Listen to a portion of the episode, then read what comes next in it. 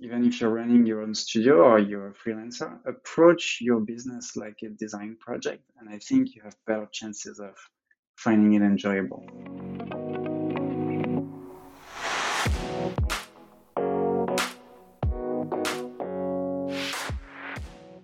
Hi, everyone. Welcome to Designer Sushi, a podcast about the everyday life of a UX designer through the perspectives of two career switcher UX designers that have a shared working abroad experience in Japan. I'm your host, Lori, and I'm located in Toronto, Canada. And I'm your other host, Mika, and I'm located in Tokyo, Japan. So, for today's episode, we also have another guest here. Yes. Because we just love bringing people in. And this is a really exciting topic. We're, we're going to be talking about how to become a entrepreneur as a designer. Yep. And the guest that we have today is someone who's been so helpful in, in my own UX career. He's a designer and an entrepreneur based in Tokyo. He's the CEO and co-founder of Kameko, a social venture dedicated to make eco-consumption mainstream. And my personal Yoda in UX, Raphael Hodé. Hello, Raphael. Thank you for being in our show. Yeah, it's hey, so guys. nice to it's so nice to have you here. Um, actually, this is like my first time speaking to Raphael too, so I'm also going to be learning about him with you guys. Yeah. Nice but, to meet so, you, Lori. Yeah, so nice to meet you, and welcome to Designer Sushi. So we're just going to want to get to know you before we dive deep into the topic, but as a I love icebreaker questions because they're really fun and I think the listeners like it too. So, the ultimate icebreaker question that I want to ask you is what is your favorite Japanese food? Ooh, that's an interesting question. Yeah, well, see, I'm a vegetarian, so that that kind of shapes that answer quite quite fundamentally. And I used to have favorite foods before I became vegetarian and I have my now new favorite food based on my dietary preferences. But I would say being vegetarian in Japan is limits your option a little bit. I think everybody accepted me to say sushi, given the name of your podcast. okay, vegetarian, get out of here. No, no, I, I'm. I used to. I used to like sushi quite a lot. Yeah, and then for plenty of reason um, that changed. I would say now I, I really love a good soba. Mm, Soba. That's a good yeah. choice. And yeah, it is true. It is very difficult being a vegetarian in Japan. So I feel like maybe you you need to guide the vegetarians on how to I guess properly eat in Japan. But hey, if you're listening, you're vegetarian and you want to live in Japan, eat soba and then also um, talk to Raphael for for recommendations too. exactly. It's not as hard as it sounds though. Really? You gotta find your things. No, of course not. Because I feel like it's such a struggle, though. Well, I guess if it if you're in Tokyo, it's easier. But if I imagine if you're in like the provinces, it's gonna be more difficult. Well, you do have to be a bit creative. Yeah. there you go, people. All right. Yeah. So now let's dive deep into our topic for today. So before anything else, uh, Rafa, could you introduce yourself to our listeners? Like, how did you become a designer? What made you become one? And you know, what have you been working on lately? Okay. Um, I'll try to keep it short. I have a tendency of speaking a lot, especially about myself. I'm joking. I feel free to, um, to do that. Yeah, so I'm a designer. I ha- I actually started my career in marketing and in advertising agencies, and I did this for about three, four years. Uh, and back then, I was um, I was working in France, which is where, where I'm from. So I was working in advertising agencies in in Paris, and for plenty of reasons that we can dive in uh, later on. But I, I switched to um, to design, and I switched to specifically service design actually um, which is a design discipline that you may be uh, aware of. And I did this at the same time as I moved to Japan, actually.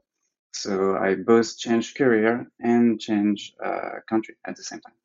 And I joined a company called Designit, which is a global strategic design and innovation um, consultancy with offices a bit all over the world and including one in Tokyo. Actually, when I joined, the office was was pretty new and they were looking to looking to hire. And when I met the guy who was in charge, he told me, "Oh my God, Raphael, like this is good. We're exactly looking for people with your skill set. Like this is great," which was awesome because I didn't have a proper design education. And he told me, "But I can never hire you because you know don't speak Japanese, and we're in Japan." and so I was I was happy to meet him. Super sad that this was his answer. And long story short, I managed to make my way in. I forced my way in somehow. and so I joined Designit in 2015 as a service designer. Um, and I stayed there until um, until last year. And since I left Designit, I've been uh, doing a bunch of other things. so I did absolutely not answer your question, but uh, a background here. Cool. Uh, I'm just wondering though, like when you moved to Japan, you said that it was like at the same time you were also moving careers, right?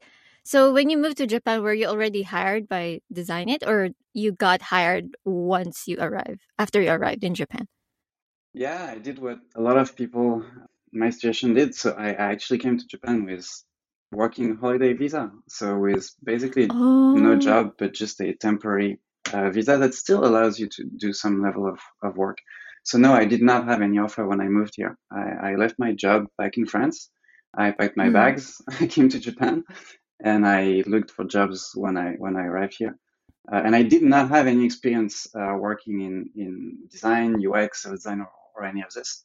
My my background was really marketing, but somehow I got lucky because a lot of the skill that I developed back in uh, my advertising career could transfer and I made mm. it look like that actually.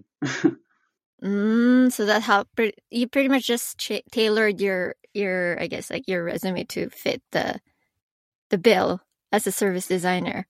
Yeah, somehow. Kind of? But I, I mean, I also self trained a lot in the past. Like in the in the so when I joined my, my, my first job actually in, in, advertising, after like a few months, I realized, okay, I don't like this. but I stayed for like three three years. So there was a lot of things mm-hmm. that, that bothered me. And so from the very beginning of my career in advertising, I started to explore adjacent industries, like things that were not so far, but not exactly the exact job that I was doing. And so I, I was super curious and trained a lot in complementary things. You know, I learned mm-hmm. online about yeah, a bunch of things. And, and, and eventually that's how I stumbled upon service design and UX. And I started to develop the skills on, on my own the side, basically. Yeah. Cool. Kind of like the similar with, with me then, because I've also came from a different background and then yeah. eased my way into design. Remember the days where um, designers used to design through Photoshop? Because there was yeah. no sketch app around at the time. There, there was nothing. So it's it's cool to like see how people from different industries transition to UX back in the day, I guess. Back in the yeah. day.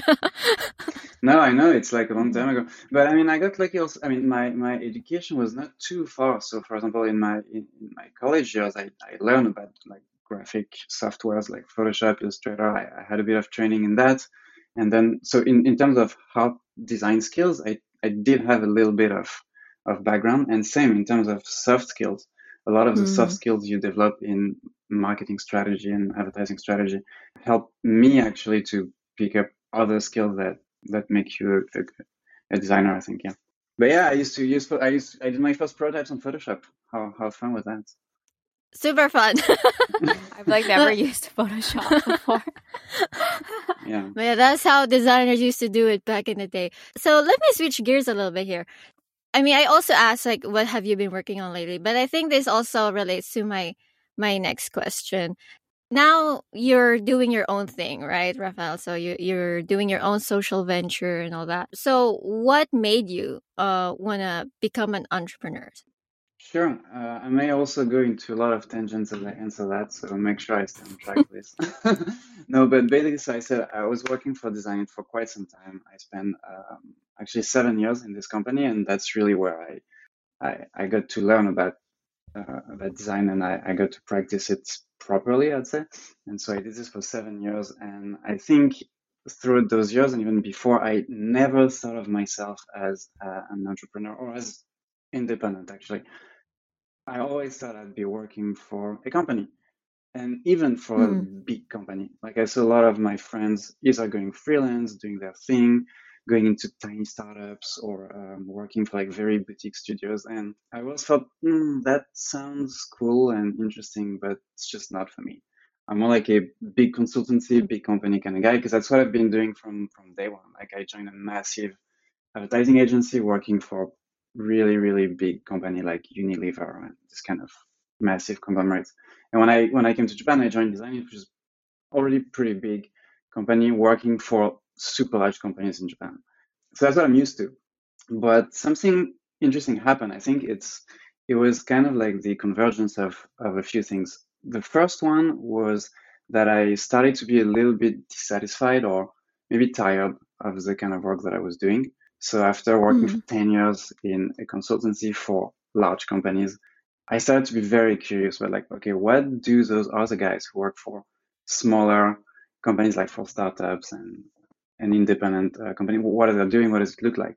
Uh, I've never done this, and I think that curiosity started to. It's like a an itch that scratched a bit too much. you know what I mean? Um, mm. But complementary to this, something massive happened, um, a global pandemic. and so, as yeah. cliche as I think I am just part of the big, uh, how do you call it? Uh, Great Resignation. That's the name that they call it. Is that oh, yeah, yeah, yeah. right. So I'm just a product of my generation. Um, no, but when the pandemic kicked in, I was forced to stay home like everybody. And it was the first time in my life that I actually worked outside of the office.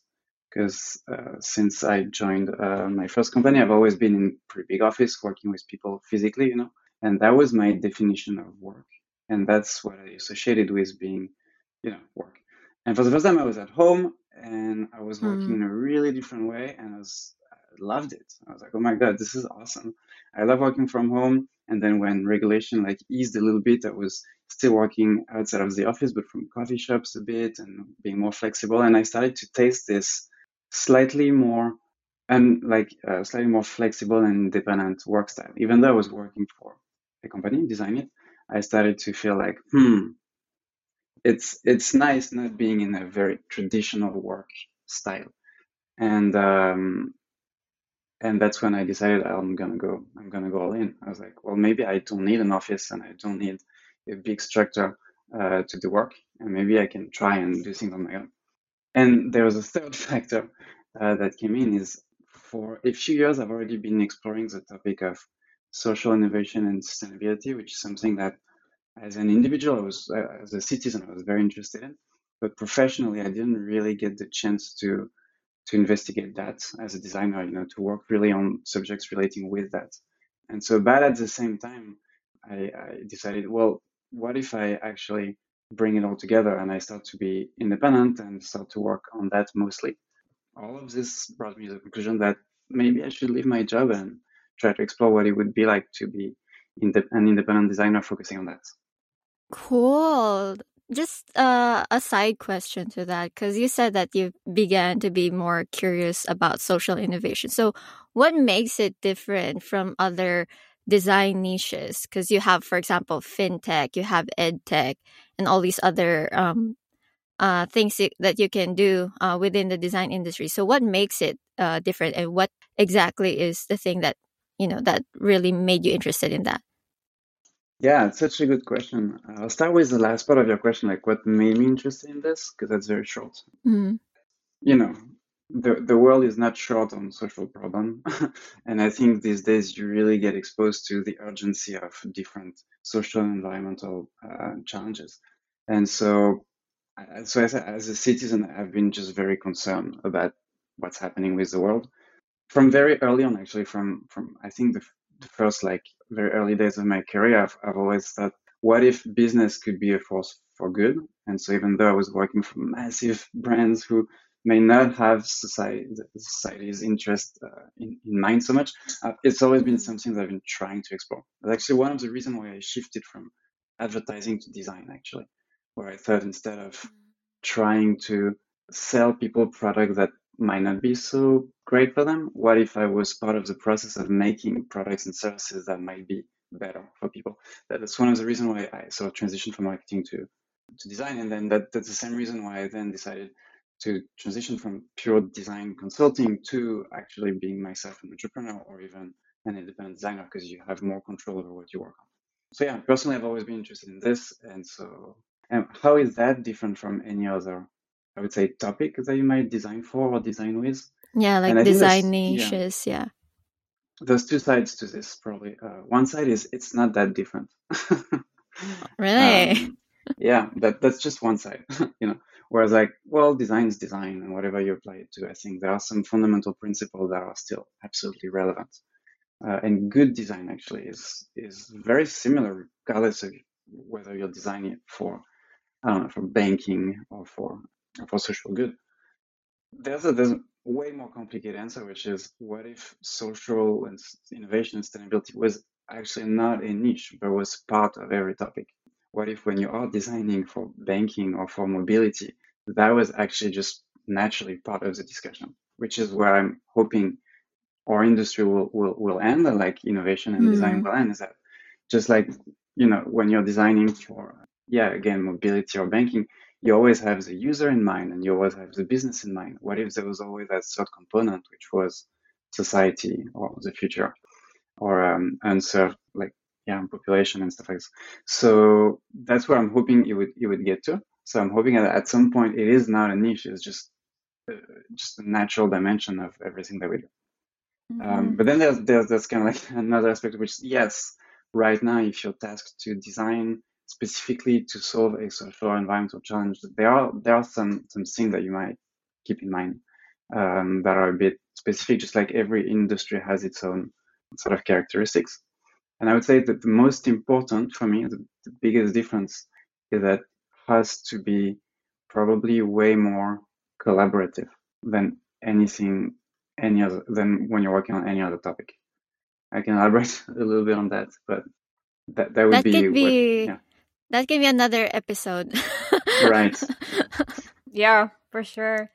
I actually, I honestly feel, yeah, social innovation, it's something that I have personally never really thought of in terms of uh, like in UX and in product design because we're all, we're always thinking of especially in our industry is to work for a business that sells something. So literally it's like profit and and uh, just thinking more like the business perspective even though our job is for on the user. So this social innovation is actually like quite a very unique idea but it in the end it should kind of somehow seep into our line of work because we are designing for people for humans at the same time. And i know like in japan it must be i guess a bit of a an obstacle because japan is a bit too traditional and they're not really open to big like really big ideas. So especially since um because you're based in Japan and you have like a really cool uh like company called Kameko, which is like promoting like sustainability and uh promoting just in Japan because Japan has a really big problem with um with the consum with the whole um like consumption of trash. So it would be nice to yeah explain more about like that like how did you come up with that and like how was that process like in like developing Kameko, especially in a very traditional, closed-minded uh, country like Japan?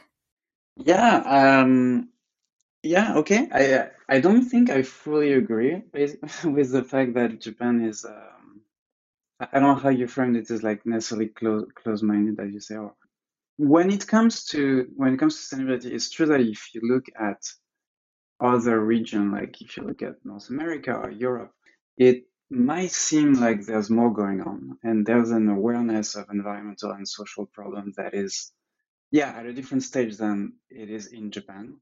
However i think it, it's important to nuance that statement also because it's kind of easy to always i don't know how to say like to, to, to always uh, blame japan for being that very conservative country that that is a bit slow to adopt certain trends and that doesn't necessarily like um, new ideas and stuff. But my experience has been quite different. I feel like, mm. and maybe it's just my experience, but that it is very easy for certain ideas to to take in Japan. And I think right now we're really seeing a big rise in awareness about social environmental problems. And I think the adoption of certain ideas and certain solutions can be faster in Japan.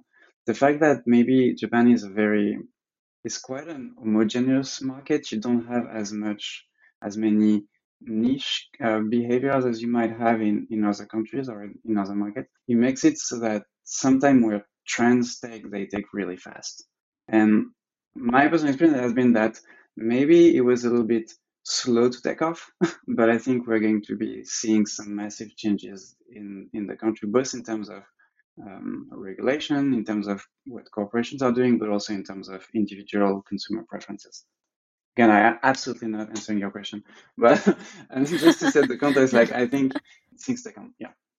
And then about Kameko itself, yeah, I think uh, I was just uh, curious to see like how can we help people to actually do this to realize what are environmental problems that are happening and what they could be doing at an individual level to to contribute to fixing them in, in some ways or to mitigate them. And so we came up with the idea of Kameko, which is basically teaching people a bunch of very small daily action that they can do that have a lesser impact on the environment. I wouldn't say a positive impact necessarily, because that can get very debatable. But I would say like when you tend to use more reusable items and disposable one, it tends to be better for the environment. When you tend to eat more plants than you eat uh, animal products, it tends to be better for the environment. So of course, it's it's never like black or white. But what we're trying to do is not not to be extreme either, to tell people like you have to, like this is what an environmental lifestyle looks like, and that's what you should do. But rather, we're trying to encourage uh, small progressive behavior change through all of this different application.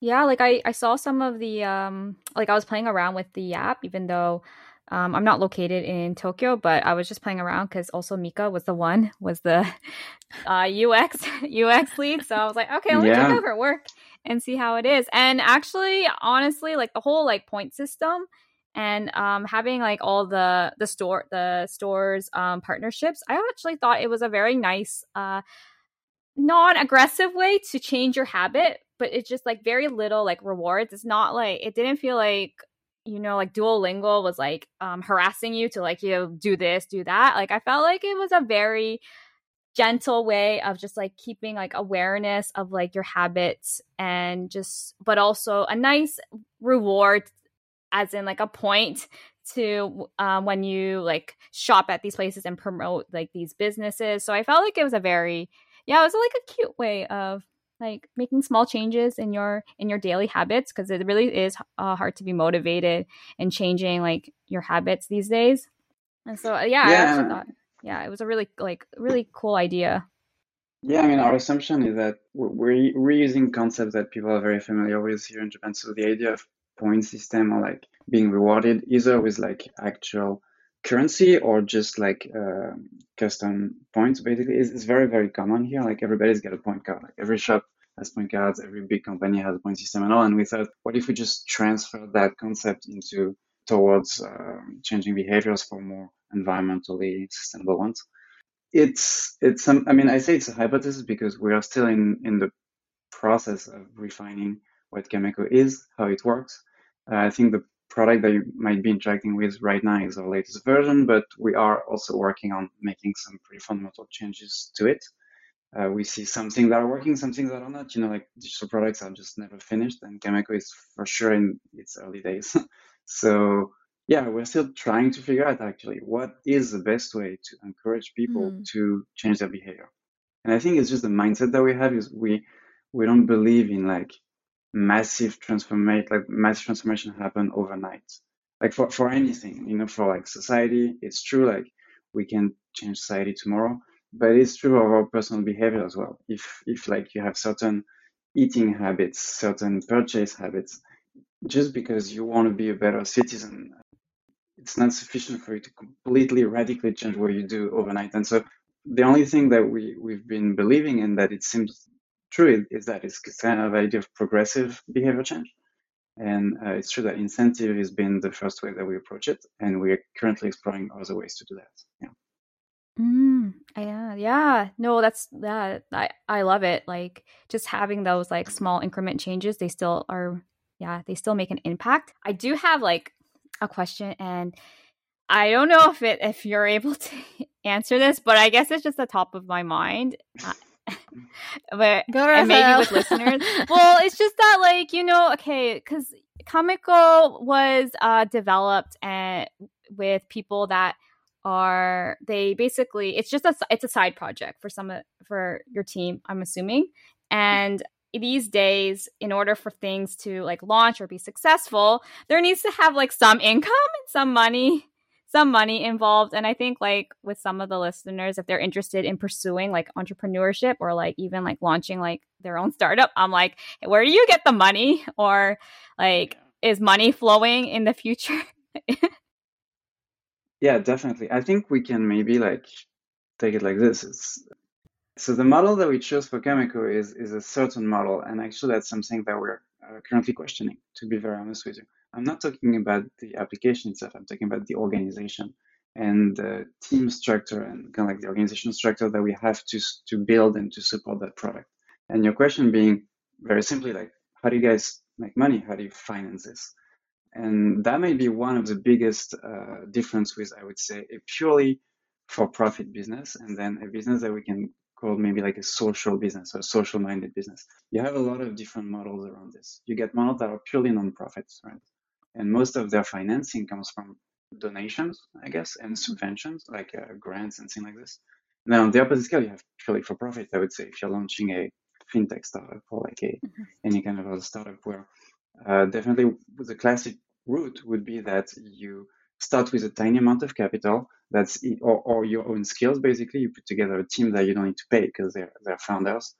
And that team is trying to really quickly get to an MVP that's that's sufficient that can demonstrate sufficient traction to maybe raise some some capital and then that helps you to hire people and and grow that thing. And then in the middle you have a lot of people who are trying to do what Kameko is trying to do companies that are that are actually companies that are for profit so for profit meaning that we um, yeah, we're company in the traditional sense of the term. However, you're driven by a social or environmental mission, meaning that the money that you do, like making money is not the end in itself, uh, but it's just a means to an end. And the end is actually to solve a social or environmental problem. And this is a really interesting area. It's an interest that I'm especially interested in is how can you bridge business and um, and I would say social good and I don't have any definitive answer. I'm for sure like early in my journey in exploring that that topic, but you see a lot of startups that are playing at the intersection of that, and you have kind of like a little bit of both sides, meaning that we need to make revenue, and as of now, Kameko does not make revenue. Very clearly, let me put it that way. It has not been our priority, and it is not our priority. And I would say the trade-off to that is you need to find a way to still build an organization that without revenue can build and sustain a product. And so this is where uh, we had to be very creative. and I think the way we've done it is to tap into two things into uh, people's passion to contribute to social and environmental projects and people's desire to learn and sharpen their skills. And based on those two things, we have managed to put together a team of volunteers who enjoy working on Kameko for those two reasons because it's a way for them outside of their job to contribute to a project that they think is interesting and, and fits with their values, things that they cannot really do at work. And on the second hand, also, it's a way for them to try and learn and test things that they could not necessarily do in the context of their in the context of their work. So that's why, as of now, Kameko is a team of volunteers, and I, and it's only possible because of 12 amazing people who are dedicating some of their personal time to make it happen. Now, that being said, it comes with really big trade offs. When you're working with a, a team of part time volunteers, you don't have necessarily the speed, the pace, the uh, even necessarily the quality of work that you would have if you have a team of full time, uh, dedicated, paid staff. And that model, I mean, you know, there's no perfect model. I think is is just a choice, and we actually are exploring different ways of working on that spectrum for being a fully non-profit all the way to being a fully uh, more traditional startup. Yeah. Yeah, maybe we can also touch upon uh, another venture that you're trying out, Raphael, because of course you we've already uh, talked about Kameko and how you uh, put up pretty much like a a social venture or a product centered um, company, and feel free to share how however you want. You've also you've also been trying to put up your own consulting firm, right? Like your own consulting company. So can you share what that's like and how is it different from, for example, putting up Kameko? And then what are the challenges in each uh, venture? Yeah, interesting. So it's true that yeah, on one side we have Kameko, which is which is a digital product with a very strong social mission. On the other side, I I am building a, a design consulting business. Well, let me put it that way. With Kameko, I have no idea what I'm doing. okay. it's good. You're being honest. Some people just fake it. it. It's really refreshing, actually. yeah. No, but I mean, let, us let's, let's let's be blunt about it. Like, I, I yeah, I've never run a company before, you know, and I've never been in a product company before, right? My whole career has been in consulting, marketing, and then design and innovation consulting. And launching Kameko is me trying out something that I've no idea what it is. And, and it's great because it's been a wonderful like learning tool for me. I've learned a ton about startups and products and business in general by building Kameko. Whereas uh, the other side of what I do, which is uh, design consulting, I, have been doing this as, as a freelancer for about a year and a half in parallel of, of Kameko and I would I, am guessing like freelancing is like the, the step zero of like the step one I'd say of, of building a business right? But now we're trying to grow that I'm trying to grow that activity with some other people and to turn it more into a design studio or design agency. And that on the other hand is a business that I've been in for you know for a decade. So I, I haven't run a studio before but I've been in position where I've been exposed a lot to how a design studio works. How you how you run it how you grow it the and and I would say the basic structure of a design studio is, is way more understandable for me to a product organization like Kameko, which is something I've never really been a part of. Yeah. So that, that's a massive difference.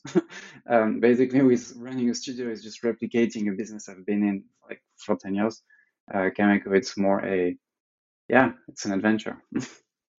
Can you cite like a specific challenge that and then how how you overcame it. It could be with with Kameko. It can be with your consulting um, venture. I mean, yeah, let's. I mean, the one that Lori was mentioning is very interesting. Is when you are launching a startup, or this definition of a startup basically is is a company whose business model is not proven. I think everything else is just a business, and it's fine. A startup it really is when you're launching a product, a service, an innovation and you actually it's a hypothesis. You are not sure if this will find product market fit. You are not sure if people will like it enough so that they will be able to pay to sustain it. I think that's somehow how you could how you could determine if a business is a startup and and in that sense when we launched Kameko, we had an idea of how that would potentially be financed. And it happened it turned out to be absolutely wrong. It didn't work at all. Um, which is i think normal.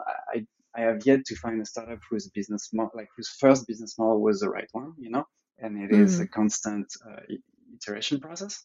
Whereas when you're launching something like a design studio, the business model of a design studio is known, you know, and a design studio mm. has profitability baked in. I mean, you just you start by just selling your time, and if you if you run it badly, you sell more time than you have, and that's not a thing I recommend to do. Other than that, like it's it's a very straightforward business model.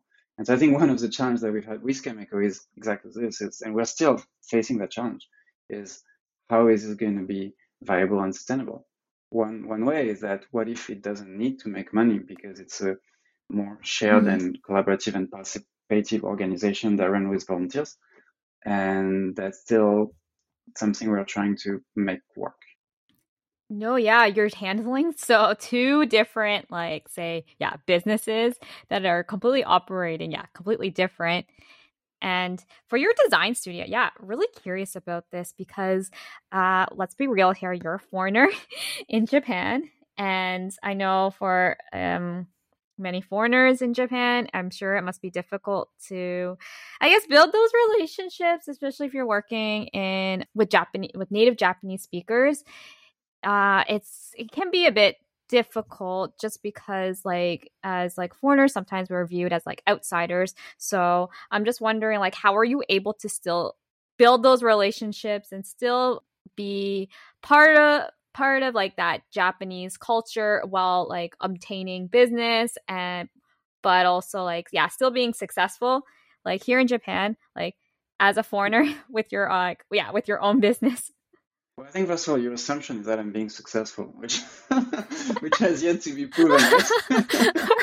so, oh come on, it's okay. You're too so, modest here. Let's just like no, no, but for real, like um, you know, it depends how you define success. I mean, right now I generate know business that I can sustain myself and a few other people working working with me, and I think I think it's very different than let's say running a 40 people studio.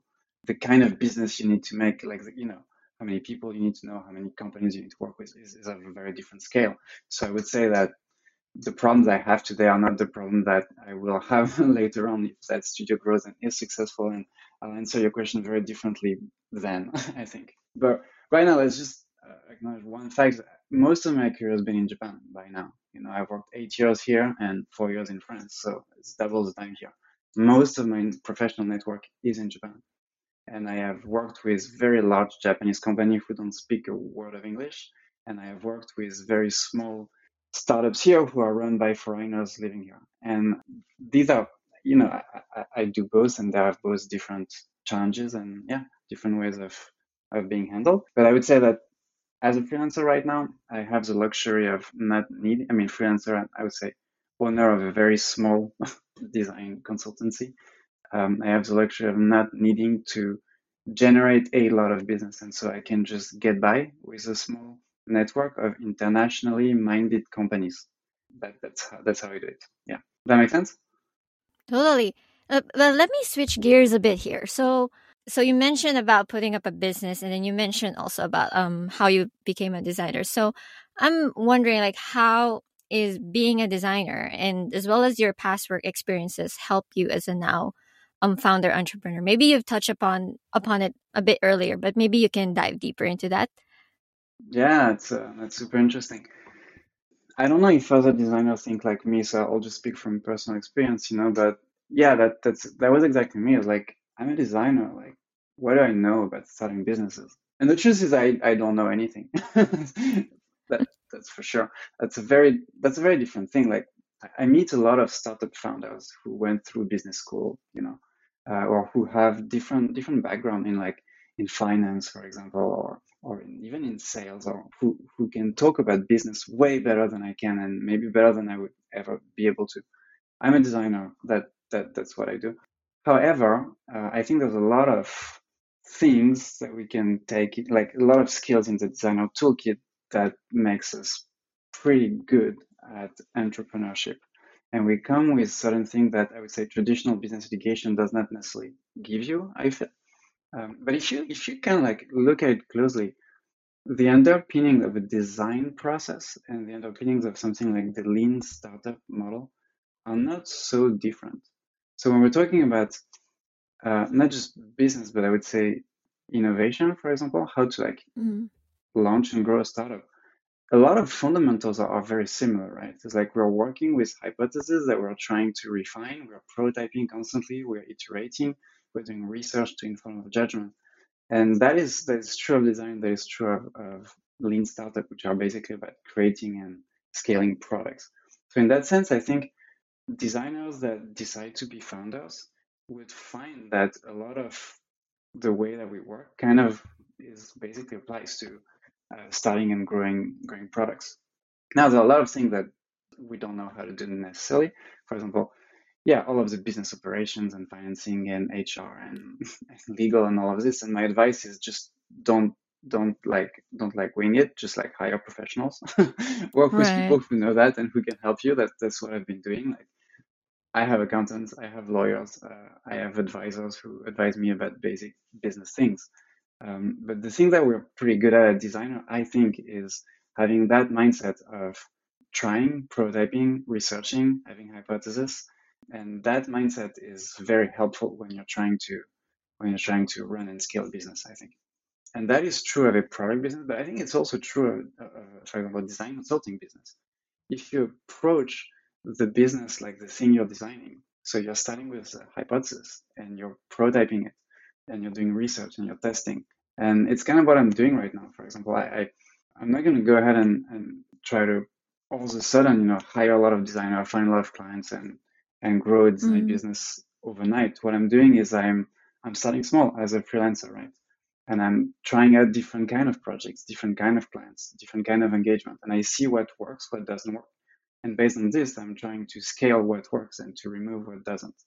And I do a lot of research in the sense that I talk to a lot of designers around me to understand you know their perception of, of, of, design and what kind of company they'd like to work in what company they worked in before what did what they didn't like i'm talking to a lot of my clients to try to understand what did you like working with me what did you not like uh, if you were to work with me again like what would you like us to work together on? Not in a sales process but really in a research process. So i'm actually approaching scaling a design business like like a design project you know? And then you're prototyping. So you're you know you can make a very small website and try it out and see what people think and they give you feedback and then it's like oh i don't understand like how are you different from other competitors. Good insights you know? Let me let me refine my business based on that. And so i think if designers like don't think of themselves as business people because i don't think we are uh, we are designers and you approach business just like a designer um, then it becomes very familiar you know and I think it's the same thing. Like the first time you're tasked to design for an industry you don't know, like the first time I worked in banking, first time I worked in mobility, I didn't know anything about those industries, but I applied what I knew, which is design process and my, my design skill set. And here's kind of the same thing. I actually don't really know what it is to run a business, but I approach it like a designer because that's that's very familiar. Somehow that is uh, working for me so far. Mm, That's a yeah. pretty interesting take, no? Mm-hmm. I never thought of like as a designer, like having the same skills as being an entrepreneur, but everything that you said just like totally made sense. I'm like, oh yeah, I guess yeah, we are testing it. We're testing out like our like wireframes, and for example, we do prototype, we do user testing, so it's very similar in a uh, in an entrepreneur set, but I guess it is more scary as an entrepreneur like that it's just more at, at, stake. So props to you, Raphael, for uh, getting over being one of like the yeah trendsetters and getting over that hump and testing out yeah like a business. Yeah, I mean, I don't know. I don't know if it's scary. What scares you, Lori, when you say it's scary? well, okay. Well, you know what? When you said how you worked in big companies and then now you're, yeah, now you have like, um, like your own like freelancing and consulting business as well as like chem- Kameko as a side project. Like for me, because I work in a big company too, and for me to uh, like make that transition, it's a bit like I'm losing my, I guess, my structured schedule because when you work full time in a company you have like st- everything is so structured everything is like plan for you. But then how I see it like with freelancing, it's like, oh, like you don't know what your day is going to look like tomorrow. So I guess that is a bit of a that's a bit scary for me as I've been working in big companies for years. Yeah. And yeah. No, of course, of course. Um, I guess that that's true.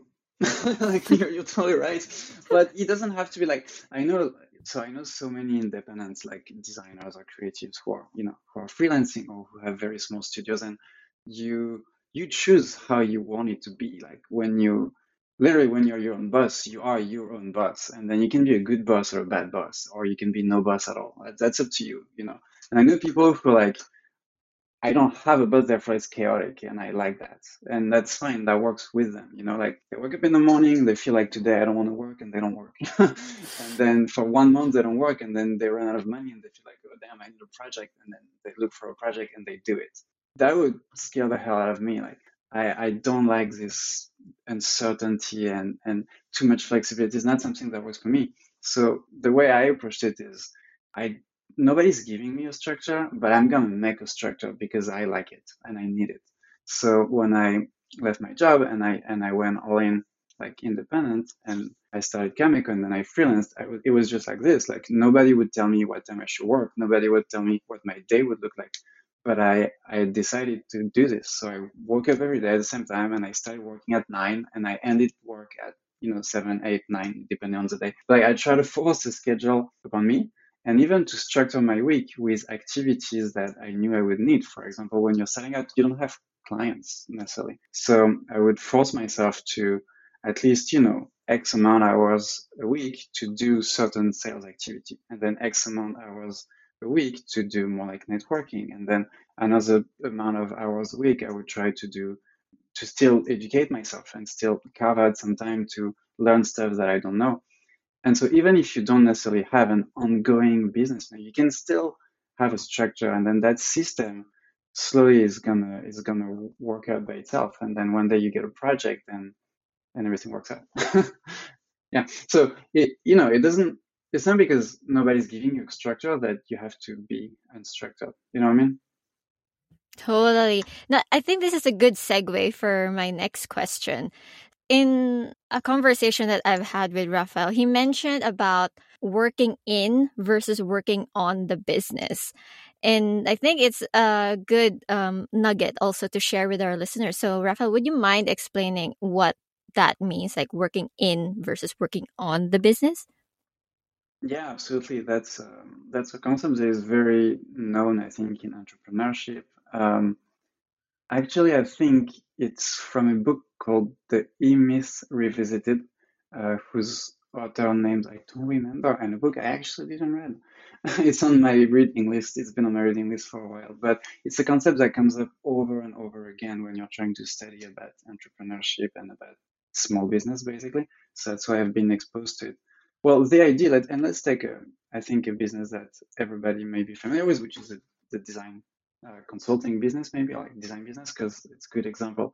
Working in the business means that you're working in delivering value to your clients. So that would be actually doing design projects. So it means spending your time doing, you know, research, doing screens, doing client meetings. Like that would be basically working in the business. Working on the business is trying to take a step back from the day-to-day delivery work, but actually working on getting projects, doing marketing, um, hiring, doing accounting. So working on all the function that makes a business viable and growing in a way that's sustainable. And I think that the trap is that most people tend to spend most of their time when they're starting a new business working in the business, right? But if you do this and you don't spend any time working on your business, basically, you might end up in a place where, well, you know, if you haven't done any sales activity in a while, you you know your pipeline might be dry, and you might end up with a moment where you you have no projects anymore, or you might not look at your at your you know accounting documents too closely, and at some point you just run out of money. And so I think the the trap for designer actually the trap for me is to make sure that I love working in the business. I love doing design projects, but I need to make sure that I carve out enough time to work on it. And that leaves also more time for other people to work in the business. So for me to find other designers to deliver projects. So does that mean like having a dedicated day to a lot on that, like on the like the operation side of your business?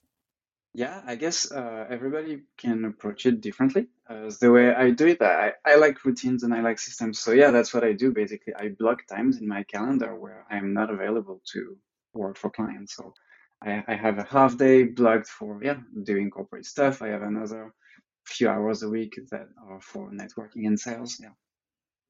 Nice. Okay. So, what other things um, have you seen? I, I I'm assuming you probably know other designers who are also trying to start their own businesses. So, what is like the trending struggle that you've observed um, amongst designers who also want to become entrepreneurs?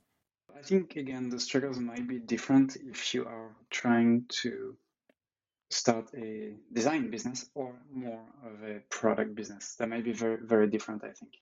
I would say that the the number one thing for people who are starting design businesses is exactly that is finding that balance between how much should I do the work versus work on the company and let other people do the design work.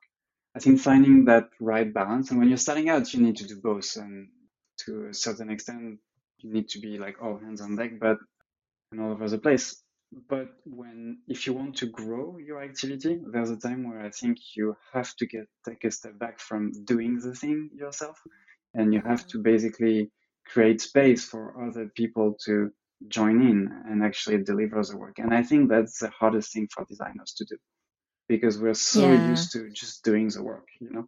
But you can find the same struggle when you are actually I would say laddering up inside of a design organization or inside of a product organization where from being a hands-on UX UI designer, you become a UX, you know, leader and you need to start designing processes and designing how people will design rather than just actually doing the work yourself. I think it's a similar, it's a similar struggle. Interesting. Yeah, because personally, that's that's a struggle for me actually. Mm-hmm. Like I like doing being hands on uh, with design, so for me to give up some bit of that control can be daunting uh, for me. And so, um, with that being said, like, do you have any um advice uh, for designers who are trying to start their own businesses? Like, for example, like what can they expect, and um, how can they maximize their skills in their pursuits, in their entrepreneurial pursuits? Maybe this is a bit too much. You so you can feel free to answer the first question I've just thrown at you. You mean any advice I have for people who want for designers who want to start businesses? A few, and again, design, uh, starting a design business and a product business, I think might be a bit different. The struggles you might have are different. We didn't talk about the second, one, which is designers struggling in product, uh, like starting a startup, basically. But it's okay. Let's not expand too much on this. My my first advice, I mean, and again, it's just from personal experiences. You, it's two things. First is you need to study a little bit about business, I think, and the fundamentals aren't as scary as they seem for people with our kind of background. But there are certain things that you just need to know. And I think you can go on Udemy and find a couple of classes. You can join a seminar. You can read about it. You can listen to podcasts. I think putting in some hours in doing this is actually quite important because it will make sure that you avoid certain mistakes and that you understand certain fundamentals, basically.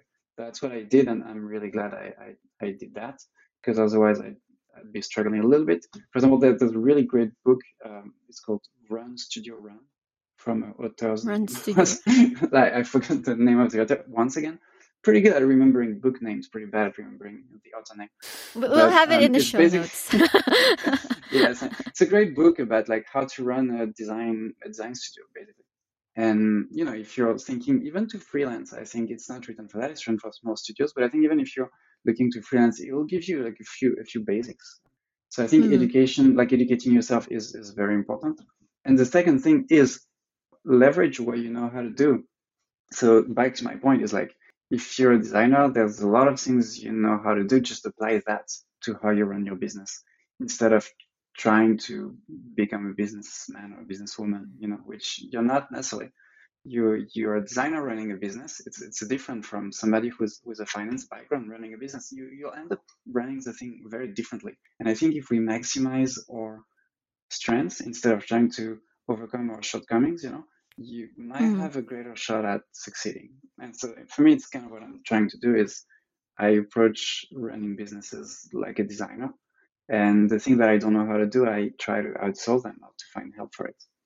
No, yeah, that's such a great, yeah, such a great tip. Because uh, I know, like, there's, I guess, like, um, sometimes, yeah, like what you said before, designers, like, we're just so like working in silo and like so consumed in like our work. But then once you have your business, um, it's like to bring other people in as well too. Like rely on like the help and the and their um expertise. Like you can't do like you can't do everything. So I think that no, that's such a great tip. I have seen and have worked at some startups where founders try to do everything because they want the that control of right. it and it, it just doesn't it just doesn't work out so um like my question is like for those that are looking wanting to i guess level up and wanting to be like entrepreneur and how like have their own business or have or be freelancing and have their or have their own studio like how are you how do you like develop those um management skills so uh, if they don't have like previous management experience and how do you like lose that control and let people like let and like lean on these type of people that are like mm. experts in like business or like in other areas? Yeah i guess it's it's it's it's a tricky one right? I say that the hardest thing in my career was that transition from being a hands-on designer to uh, being to some extent like a design leader that was that the hardest thing ever for me. And I think I see a lot of people struggle with that. And I'd say that if you are trying to overcome this at the same time as you are basically trying to launch a business, that might be very tricky. I think you're, yeah, I would suggest to, to to tackle those two you like to climb those two mountains maybe separately rather than than all at the same time but it might happen for a lot of people actually to have to do this um, altogether for example if you start freelancing you're really really hands-on when people basically hire you to, to do the job and they, they pay for your time and then if you're trying to scale from there uh, and you've never been in a management or leadership position before i think it's going to be really difficult to let go a little bit of, of, of that pressure of like wanting to control and wanting to do the thing yourself. I don't really know if I have a good tip for that because that's something that I've struggled with so much. Maybe if there's one way to overcome it is to put you in a position where you don't have the choice. So, for example, if you have more work than you can handle and you're like, I have z- like literally, I, I cannot have any extra hour to do that thing. I need somebody to do it for me. That's it. That's just how it's going to work. But I think, sorry, um, just to be clear, delegating design work and delegating other tasks is very different. First of all, I find no, I have no pressure delegating accounting to my accountant. just to be really yeah. clear. Yeah. right. Um, and to a certain extent, if you're not comfortable with certain tasks like this, like just, I think it's it's way better. And, but this is easier, right? What it's really hard is delegating design work to other designers. And I think that has more to do with uh, growing into leadership position rather than entrepreneurship itself. Yeah. Something that is interesting though, and we didn't really talk about it, but you mentioned it, Laurie. I think it's a very good point. Is designers running startups uh, and mm. and wanting to do wanting to do everything, and even the thing that you're not really uh, good at as a designer. Yeah, I think it's true. And I, for Kameko, I have a co-founder, and she's handling a huge part of of the work that I don't I don't do. She's handling everything that has to do with uh, with users and customer and acquisition, marketing, branding, and she's doing that hundred times better than I could ever do it. Uh, and I think having that humility of saying, I don't know anything about that area, I don't know anything about finance, I don't know anything about operations, and trying to find support for this, um, I think it's the way to go. Yeah. Yeah. Maybe final question to wrap up this uh, episode.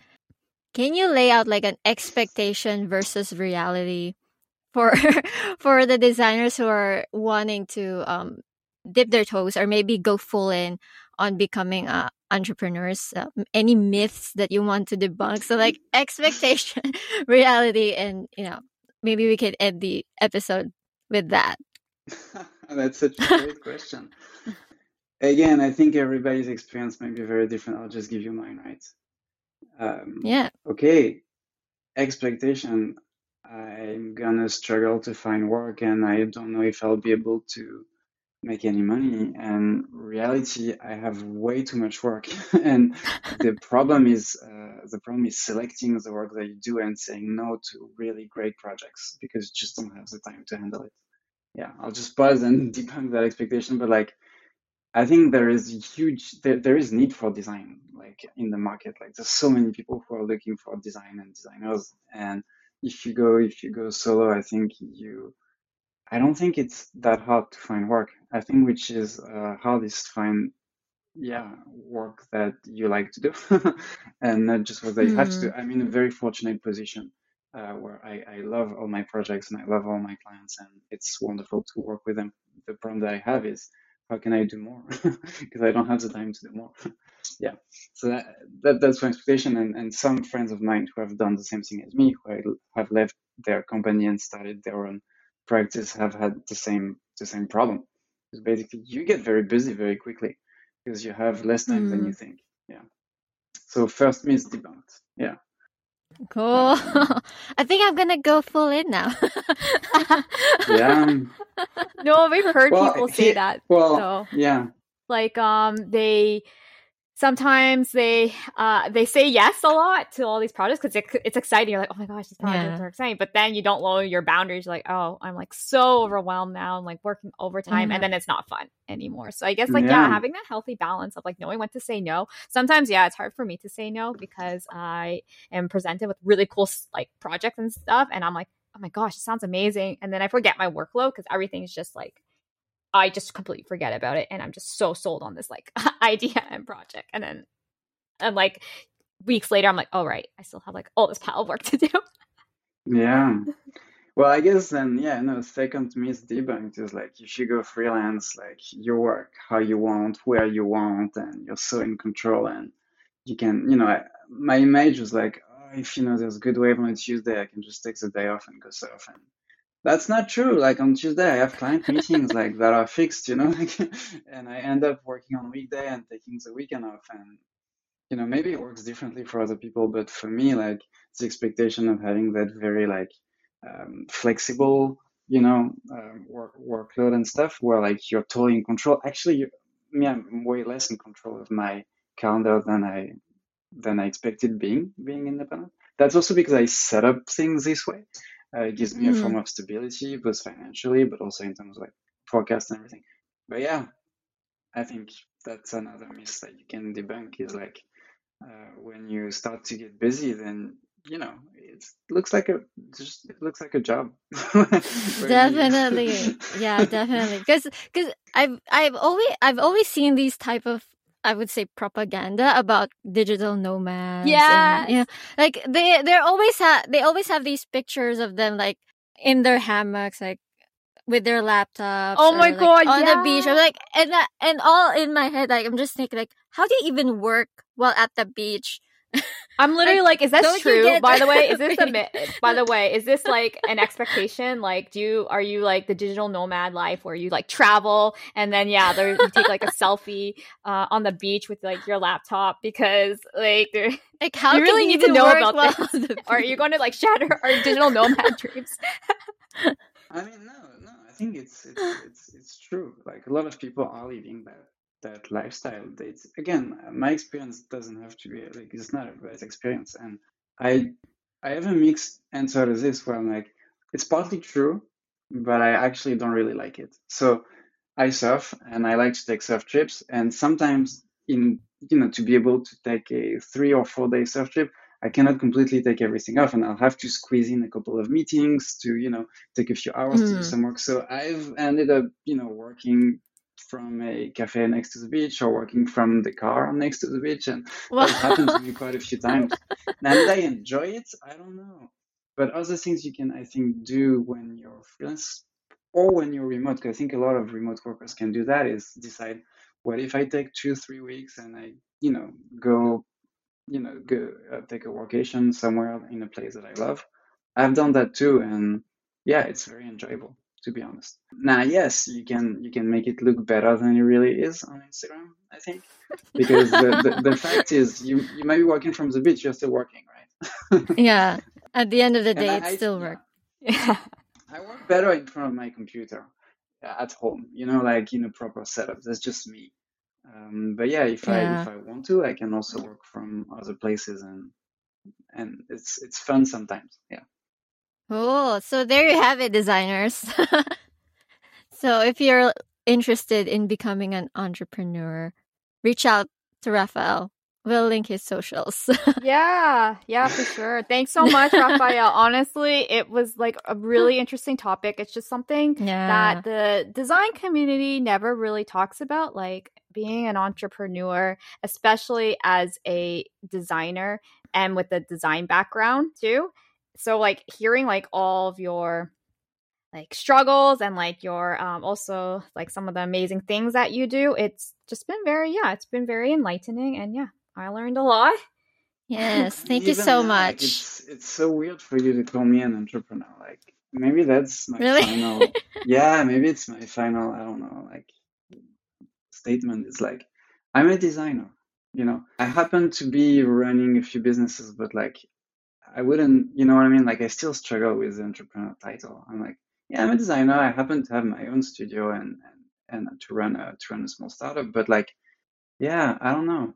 I'm a I designer running common, businesses. Maybe it's different. I think, yeah, I think that's a common mindset among creative professionals, right? Even with, um, let's say, graphic designers who are trying to do their own thing, I think they also struggle with with that title, like calling themselves business people, right? So mm-hmm. maybe that's a common trend uh, yeah. amongst creatives. And it's not a bad thing, you know. It's not a bad thing to know, you know, to know where you stand. And I think it you can you can probably do both. And I, and that's my piece of advice is like, don't necessarily just run a business. Try to design it.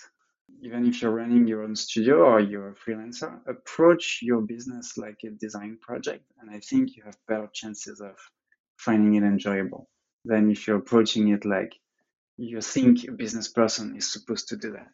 If you have to do sales, approach sales like a designer. Approach your sales process like, how do I design that?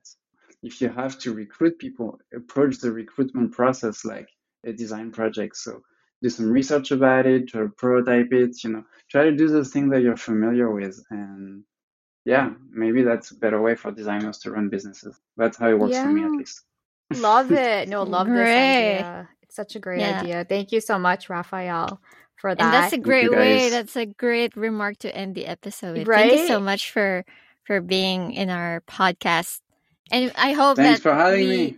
we hear from you again and we feature you again in another episode in the future. Mm-hmm. So, do, so yeah, we'll definitely uh, link your um, your social media, Instagram, LinkedIn, on our show notes. And then just to end it off as well, too, don't forget to give us a rating on Spotify and leave a review on Apple Podcasts for Designer Sushi. Thanks everyone for the support, and we'll catch you again for the next episode. Bye. Bye bye.